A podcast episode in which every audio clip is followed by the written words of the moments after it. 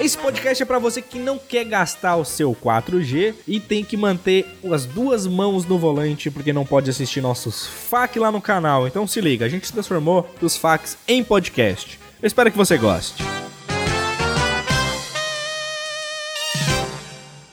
Fala pessoal, tudo bem com vocês? Eu sou o André Fernandes e bem-vindos a mais um vídeo. É, hoje a gente vai fazer um FAQ aqui de perguntas e respostas.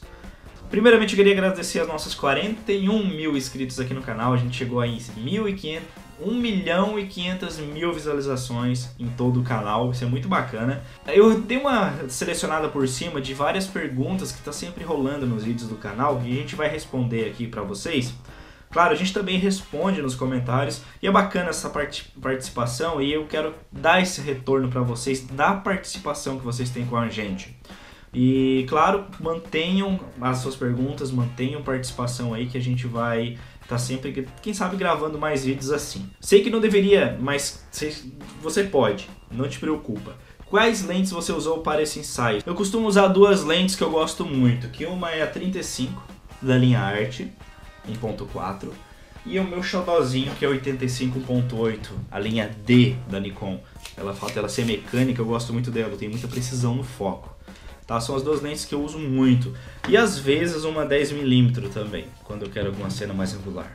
O Jackson perguntou, André, você não teve problema ao tirar fotos nos locais com vendas? Deve ser do último vlog que a gente gravou lá em Londrina. É, eu tenho a teoria que assim, ó, eu fotografo primeiro e pergunto depois. Então, se eu for perguntar, 90% vai dizer que não pode. Então, eu fotografo, normalmente eu tento interagir com o pessoal, é, se é um ambiente, a gente o consome no ambiente, enfim. Mas nesse caso era um mercado público aberto, e simplesmente eu fui fotografando. Eu prefiro levar um, um corridão com as fotos no cartão do que perguntar primeiro e não ter nada. Comentário do Iago Lima. Muito bom vídeo e seu trampo, cara. Gosto de notar a diferença entre nós fotógrafos na preferência de luz. Você faz fotos fantásticas com luz natural. Normalmente eu tento utilizar muito luz natural mesmo. Eu me adapto ao ambiente sabe? Se o ambiente tem um lado escuro e um lado claro, eu tento inverter situações, eu tento preencher com a luz que eu tenho. E eu gosto realmente, é como eu tenho uma pós-produção já um pouco mais afiada, então realmente eu gosto de arriscar na parte de iluminação natural. Claro, quando precisa fazer algo mais criativo, a gente coloca luz, ou quando é um caso extremo que realmente vai é, interferir no meu arquivo final, vai granular, vai dar aberração, eu acabo colocando luz artificial. Mas eu gosto mesmo é de ligar o foda-se e depois a gente vê o que acontece. Mas é o que eu falo, você tem que ter uma boa garantia na pós-produção, tem que saber o que está fazendo. Lá no Vlog Day de Punta Cana no Caribe, eu fiz um ensaio sem luz nenhuma, somente utilizando os pontos de luz que eu tinha no ambiente. Claro, um braço bem firme, clicando aí um segundo de exposição, um barra 10, um barra 5 e uma pós-produção boa. Com bagunça, vocês estão aqui em Londrina? Puxa vida, a gente estava em Londrina dois anos atrás tá? A gente está pretendendo de novo, até visitar esse casal que a gente fotografou, mas o vídeo é antigo. William Queiroz, bacana o vídeo, vocês poderiam colocar a foto editada após cada pose fotografada. A gente tenta. É, muitas das vezes é, vai ficar um fluxo muito alto no vídeo. A gente mostra uma coisa ou outra, mas normalmente na descrição do vídeo tem o um ensaio completo. Você também pode conferir no nosso blog. O JGS perguntou aqui que ele está querendo trocar de câmera e está em dúvida entre a 80D e a 6D. Lógico que 6D full frame vale bem mais a pena. Claro, se você não tiver lentes full frame, é, você vai ter que investir aí em lentes também. Tá? Mas entre a 80 e a, CC, a 6D, claro, vou ficar com a 6D full frame, mas a 80D para uma câmera de backup é fantástica, para uma câmera inicial também é fantástica. E se você não tem nenhuma linha full frame, só tem linhas é, cropadas, então acho que a 80D já vai ser um bom investimento. DJ Zian de Sá. Olá, o site da Anatel não consta de DJI Phantom 3 Standard. O que devo fazer?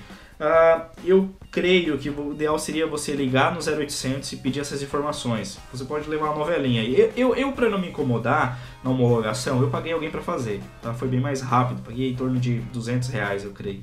Matheus perguntou qual é a configuração do Mac que eu uso para editar vídeos 4K. Enfim, é, eu, eu utilizo esse Mac aqui. Ele é um i7, duas placas de vídeo e 16 de RAM, HD de 500 SSD e foi meu melhor investimento. Eu tenho um padrão de qualidade de edição, uma velocidade rápida em qualquer lugar. Eu não fico mais preso no escritório. Foi foi fantástico ter feito isso. Jefferson perguntou qual foi o maior obstáculo em sua carreira que você já enfrentou. Cara, a maior decisão na minha carreira profissional foi viver só disso que eu faço, só de fotografia, sem ter um salário fixo. É um, na verdade, é um obstáculo diário, porque eu tenho que correr todos os dias. No final do mês o dinheiro não entra se eu não trabalhar. Outro obstáculo também foi ter nome, né? Tu ter um nome no mercado é muito difícil. Ainda mais, hoje está bem, bem mais complicado, porque hoje qualquer um está se intitulando fotógrafo, qualquer um está com uma câmera, e realmente é você buscar uma identidade visual, você buscar uma referência no seu trabalho, ter um, um diferencial, apresentar, dizer, ó, oh, gente, eu faço esse tipo de trabalho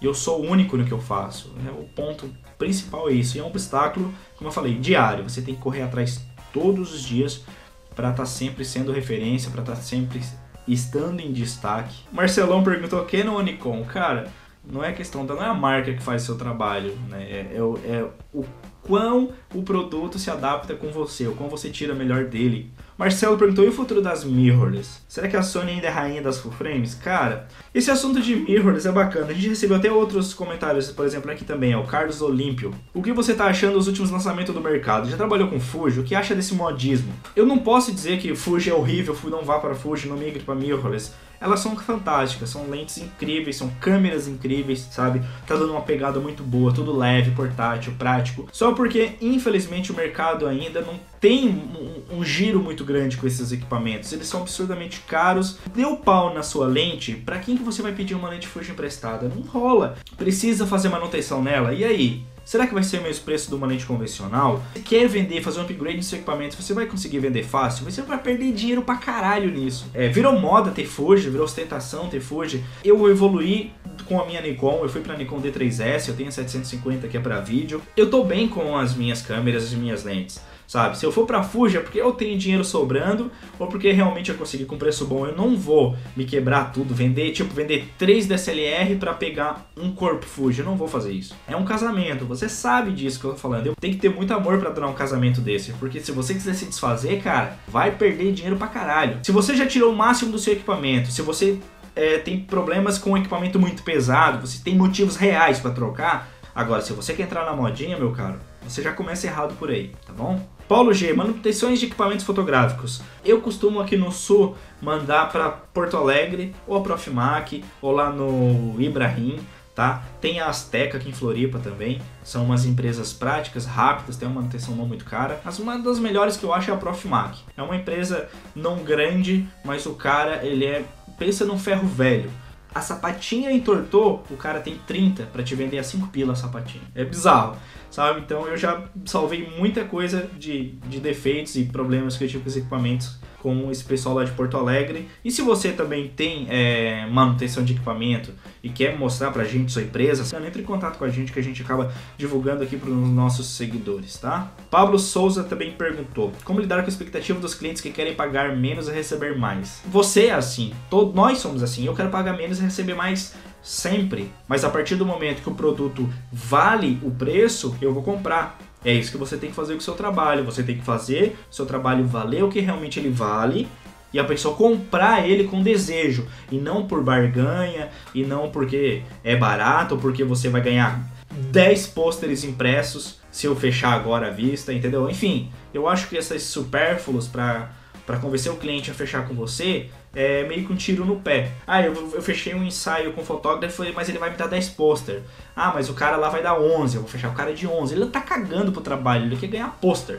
Tá entendendo que eu tô. Eu não precisa ser pôster, pode ser álbum, pode ser fotos impressas, qualquer coisa. Pode ser uma caneca do Jô Soares, enfim. A ideia é, se você trabalhar com esse pensamento de que precisa dar mais para conquistar o cliente, você tem que dar qualidade e você tem que fazer o cliente te contratar pelo seu trabalho e não, enfim, você tá entendendo, né? Ana Luísa perguntou qual câmera indicaria para leigos tirar boas fotos em suas viagens. Primeiro, uma câmerazinha compacta e que seja versátil, que tenha um zoom bom. É, tem lentes aí com 18-300, tem as Canon G12, G15, as Coolpix com lentes zoom boas. Então eu creio que lentes com zoom e compactas é um ótimo pedido. E se você não tem esse problema, uma GoProzinha também vale bastante.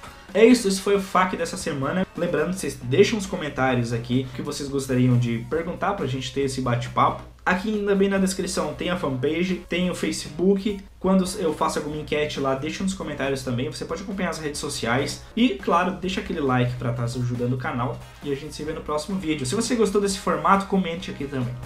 Valeu, até mais. A bateria tá acabando já.